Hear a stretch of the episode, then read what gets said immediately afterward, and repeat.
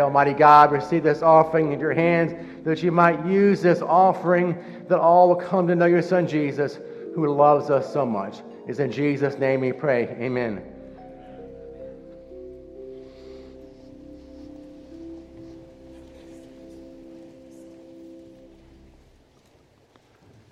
I invite you to take your Bibles, if you will, and turn with me to Hebrews chapter 12. While you're turning, I'd like to say thank you to all those who are involved in our music ministry today. Uh, what a blessing. Sometimes people ask, why on All Saints Sundays do y'all do such upbeat kind of music? And my typical response is something like, well, do we believe what we say we believe, or do we just say we believe? I mean, because I, I know my dad today, he loves music. And so if he were sitting up there and all the music in heaven sounded like a funeral dirge, he'd be going, I might as well go back. Might as well go back. So I, I, know that, you know, we join together and celebrate because there's everlasting life for all who believe. And that's why when we do services here after uh, some of these who've gone before us have died, we call it a celebration of life and a celebration of faith because we're celebrating who they were as they lived among us. We're celebrating their faith and the life that they now have in the fullness of the kingdom of God. So it's a day of celebration, and we're grateful to all of you for helping out with the, with the music. And I think a couple more piano lessons, you'll probably have that down.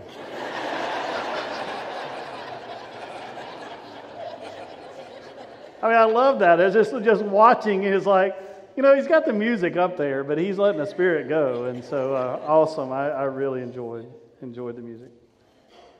Hebrews chapter 12, beginning of verse 1.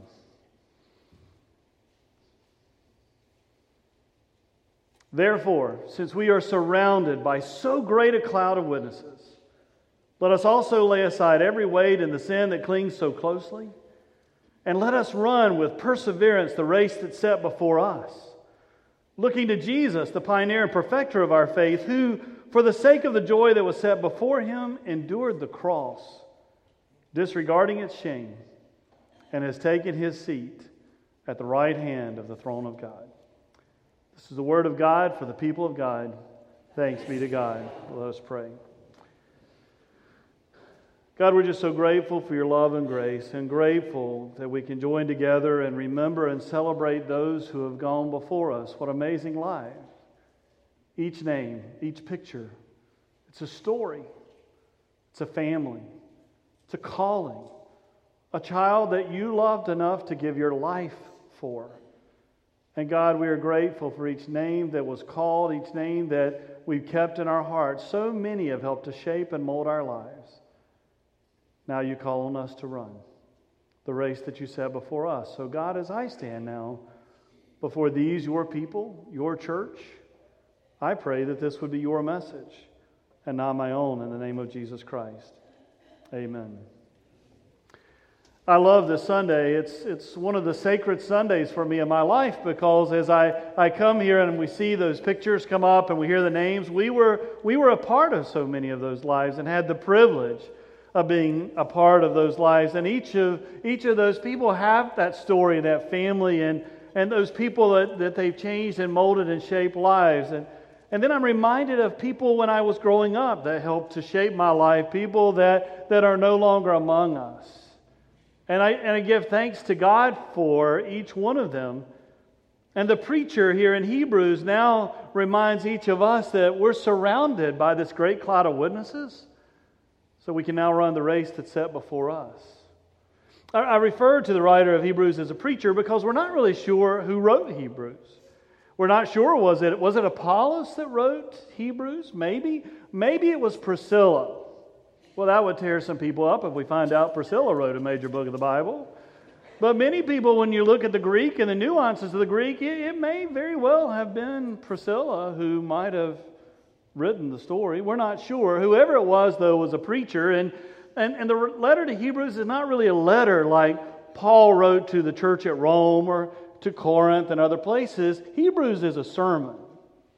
It's a sermon that's to be shared with the congregation and and so the preacher here is reminding us as, as we look at all those who've gone before us that the race is now before us. He said, You're surrounded by a great cloud of witnesses. Actually, the first word is therefore. When you see therefore, that means you've got to back up and see what was it we're thereforeing. In chapter 11, you get what's known as the Hall of Faith. With athletes, we often think about the Hall of Fame. Did you make it to the Hall of Fame? This is the Hall of Faith. And, and, and the, the preacher starts writing out a listing. You know, look at some of the people of the faith. Uh, interestingly enough, we hear Abel. Abel. It's not often that we talk about Abel as an example because, well, you never hear Abel say anything. Because remember, it was Adam and Eve. They had two children, Cain and Abel, and Cain kills Abel.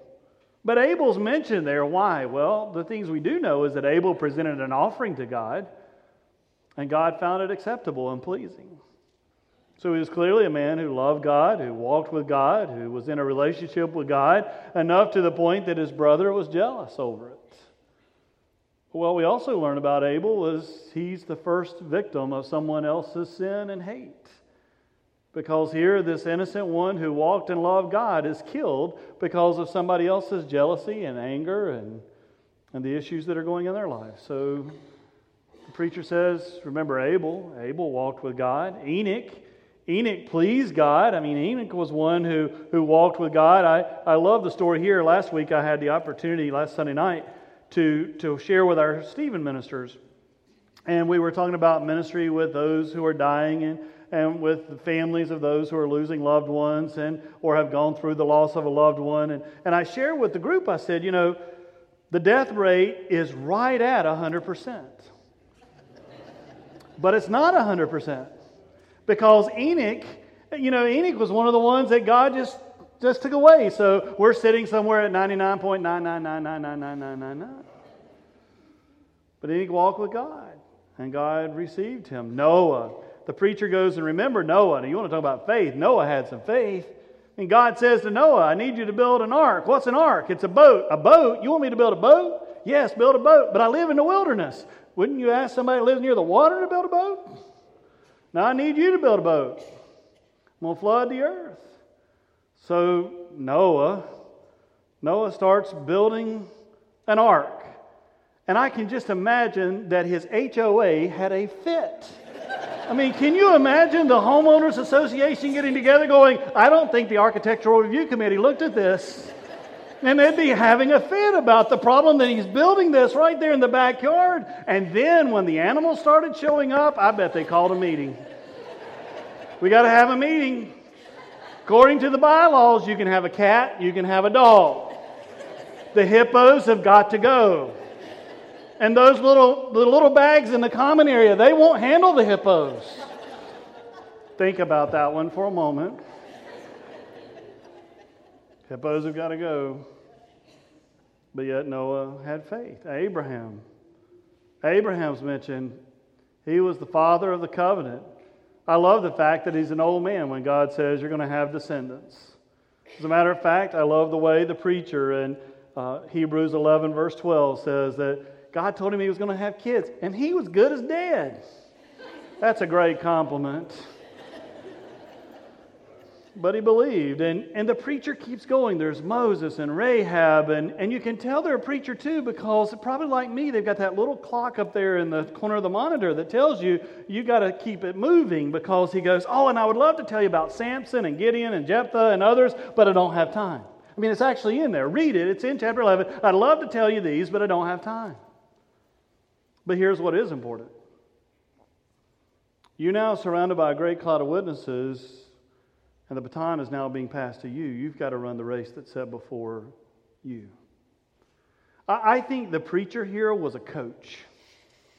Either was a preacher who was a frustrated coach or a coach who was a frustrated preacher. But, but you can see shift modes here, or you can see her shift mo- modes here. And, and all of a sudden, the, the, the, preacher becomes a coach. And the coach basically pulls together the team before the track meet and goes, All right, let's get together, folks. We need to talk about this. There's some things I need you to know. First off, you're going to have fans lined up all around you because you're surrounded by a great cloud of witnesses. You do not have to run this by yourself. You are going to have people cheering you on. So, those who've gone before us are going to be in the stands. They're going to be lining up the roadways where you're running the race because they've already run the race. They've already got the t shirt. But now they're cheering you on as you run your leg of the race. They're going to be calling out your name. If you listen while you're out there, You'll hear them call your name. You'll hear them cheer you on. You will hear them back you up. All these candles that are burning, all these names of the past, all those people that have touched our lives, they're cheering you on. You are surrounded by a great cloud of witnesses. When we moved from Oak Ridge, I received a, a painting Nancy and I received this gift. I mean, one of the things that you learn as a preacher is when you move, people give you good stuff. I mean, all you got to do is leave for people to show you they love you. And so we got this painting, and it's a picture of a preacher standing in the pulpit, but, but behind him it hangs in my office now because it's a great reminder. You see John the Baptist, and Moses, and Elijah, and all these others, and Jesus standing behind the preacher with his hand up on his shoulder. And, and, the, and the scripture is this You are surrounded by a great cloud of witnesses. So run the race that's set before you. There are others who are cheering you on. If you will listen while you're out there, you'll hear them call your name. The New York Marathon goes on today, and, and it was funny as I was looking at some of the things that people do to get prepared for the marathon, those who are racing and, and those who are encouraging along the sidelines, those who run by. And, and, and it showed a picture of signs that different people, you know, different people have held up during marathons. And, and one of them is, you know, this person was holding up a sign that said, If you think you're tired, I've been holding this sign since 10 a.m. I love that, you know. You've got people cheering you on. Second thing the coach says listen up. Before you go out there, you need to know this. You need to run your race. Look at the scripture. He says, Let us run the race that's set before us. You're not called to run somebody else's race, you're called to run your race. Yes, we can learn from Abraham. Yes, we can learn from Moses. Yes, we can learn from others. Yes, we can learn from every one of these for whom the candles are burning right now. But we are not called to run their race. I am not called to be Abraham. I'm not called to be Noah. I'm not called to be anybody. I am called to be me. You are called to be you. And God has set a race before you. So the coach is saying to the team, when you get out there to run, don't be paying attention to what everybody else is doing and how they're running. You be faithful to who you're called to be and run the race set before you. You have your race. So let us run with perseverance the race that's set before you. You're to run your personal best. Today I ran my personal best. And then the coach looks around and said, And some of y'all need to go change. Some of y'all aren't wearing the right clothing. Some of you need to go change clothes before you run this race. Because read what it says. The scripture says, And let us lay aside every weight and the sin that clings so closely. Some of us need to change clothes because we're trying to run a marathon in heavy, burdensome clothes and boots and backpacks and weights and junk and stuff. And there's no way that we can run successfully trying to carry all this stuff. I mean, we join together in this place, and in just a few moments, we're going to come to this table and we're going to celebrate that God loved us enough that He gave His only begotten Son so that through His death we can be forgiven for our sins and have everlasting life. But for some reason, we choose to carry that stuff with us as we try to run the race that's set before us. And instead of being able to run freely, we're, we're dragging around our past. We're dragging around our sin. We're dragging around our shame. And so the coach pulls the team together and goes, Look, it's not about who you were back when you were a kid. It's not about how you acted when you were in college. It's not about what you did last year. It's not even about what you did last night. It's about receiving the grace of Jesus Christ, the forgiveness of Jesus Christ, and laying it down at the altar so that you can then go and run the race that God has set before you. Now, we have a tendency, because I'll, you know, do as I say, not as I do. We all have the tendency, I do it too, of going, God, I've been wrestling with this. I've been struggling with this, and I'm just going to lay it right here at your feet. It's yours, God. I give it to you. And, and, and I love, you know, Meredith was telling me the other day that, that uh, she heard from a, a, a, priest, I believe it was, who, who gave her a prayer or gave a prayer that she now holds on to, and I started using too. And, and that is the last thing the priest would say at night is, Lord, it's your church. I'm going to bed. we, I, am laying this at your feet, God. I'm giving this to you. And, but then, about the time we get to the door, there's something inside of us that causes us to run back and, and pick it back up, and we're just not ready to release it yet. God stands more ready to forgive us than we are to receive God's forgiveness. So the coach looked over and said, Man, some of y'all got to change. There is no way you can run effectively carrying what you're carrying. There is no way you can run effectively carrying what you're carrying. You need to leave it at the altar of Jesus Christ. And then the coach said, Remember this, you got to run with perseverance. You got to run with endurance and perseverance. Let us run with perseverance the race that's set before us. When I was growing up, I was awesome on a bicycle. I mean, I'm humble about it, but I was awesome. You know, and, and I mean, I, I grew up riding a bicycle. I grew up out in the country, way out in the country. And, and, and, some of you, I know, when you came up to my father's funeral, went, You said you lived way out in the country? You live way out in the country. I did. I'm way out there. And it's a beautiful area, but we rode our bicycles everywhere unless you rode the tractor. Now, my brother, people joke still about the fact that when my older brother was growing up, he thought his first car was a Farmall A. I mean, he'd decide, I'm going to run down to grandma's for a minute. You'd hear the tractor start up. The other farmers going, he is wearing the tires out and driving that tractor on the asphalt like that. And I mean, they were just having a fit, but he just, I want to run over to the store. You'd hear the tractor start up and he'd take off down the road. One of the reasons we had to ride bicycles everywhere is because the tractor was gone. So I rode a bicycle everywhere I went, and my grandmother lived 1.7 miles driveway to driveway from our house. And, and I know that because I used to run it, and then I would ride the bicycle, you know, on a regular basis there and back. And, and so I was good. And I grew up during the days of Evel Knievel. and, and so there was a path up to our neighbor's house, and it was just a slight grade down, you know, toward our house. And so we would build these ramps up. And, and, and, Knievel, you know, he jumped buses, but we could set out like the little red wagon and my brother's bicycle and all kinds of stuff. I mean, if you didn't make it, it hurt. but we would come flying down, you know, and hit that ramp, and then somebody would go, You landed right here. So we'd add something else. I can beat that. And you kept going until you broke something. so when I was in elementary school, around the sixth grade, they were going to do a bike race on a Saturday to raise some money for something. And, and so they were going to have a bicycle race. And I thought, man, this is a no brainer. I mean, I, I live on a bicycle. I'm going to, I'm going to be in the race. I'm going to win the race. So here we go. We're there, and they, you know, the starting gun goes off, you know, and the whistle or whatever it was, and we take off running the race or riding the race, and, and I right to the front. Man, right to the front. And I was leading big time. I looked back, and I mean, there wasn't anybody close behind me. And I thought, man, I'm awesome. Like, call me Secretariat. if you don't know what that is, Google it later. But I thought, you know, there's, there's no one close to me. And for, the, for most of the race, I would glance back, and there was nowhere, no one anywhere around me until right near the end.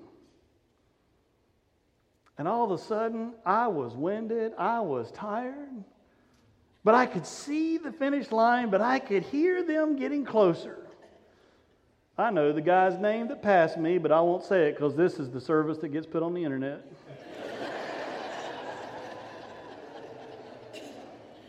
I mean, I'm over it. But it's one of those times when you start arguing with your body. I mean, you start going pedal, and your legs are going no, and you're going faster, and your legs go no. And he passed me. Now I'm second. And so we're, we're getting there, and I'm so angry as I'm behind him, and then somebody else. I finished third. Third. Why? Because I didn't run smart Because there's a difference in a sprint and a marathon. And I rode it like it was a sprint, and it was a marathon. And the scripture here is reminding us that we're to run with perseverance because our Christian walk is not a Sunday morning sprint for an hour, hour and 10. Our Sunday morning, our, our Christian life is a marathon until somebody lights a candle and calls our name. Our race is a marathon until somebody lights a candle and calls our name. And the way we run is different. So the preacher says, run with perseverance, or the Greek can go with endurance. And the coach says, and I need you to keep focused. I need you to stay focused. He says, looking to Jesus, the pioneer and the perfecter of our faith. You've got to stay focused on what you're trying to do. You've got to keep your eye on the prize. You've got to keep focused on what it is that you're trying to accomplish. Because the scripture actually implies, and if you read Tom Long and some of the other commentaries on the scripture, it reminds us that it's, it's not simply with perseverance and endurance, but, but it is a realization that Satan not simply wants to give you distractions, to, to go, oh, what is that? You know, I'm running this race, for Christ, but all of a sudden my light gets distracted over here for a while, and then I'm running the race for Christ again, and I get distracted over here for a while. But Satan simply doesn't give you distractions, he gives you obstructions, obstacles. And if you're not paying attention, you're going to trip all over it. So the coach says, I need you to stay focused.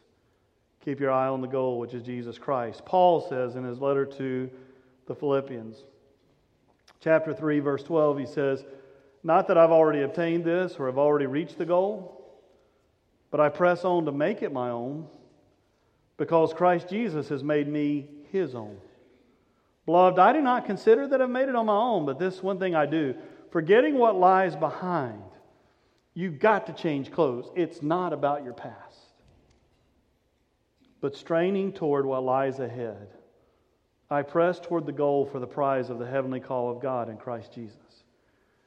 When Paul later writes to his apprentice Timothy, he says to Timothy in 2 Timothy 4, verse 7, I fought the good fight, and I finished the race. But more importantly, I kept the faith. I finished the fight.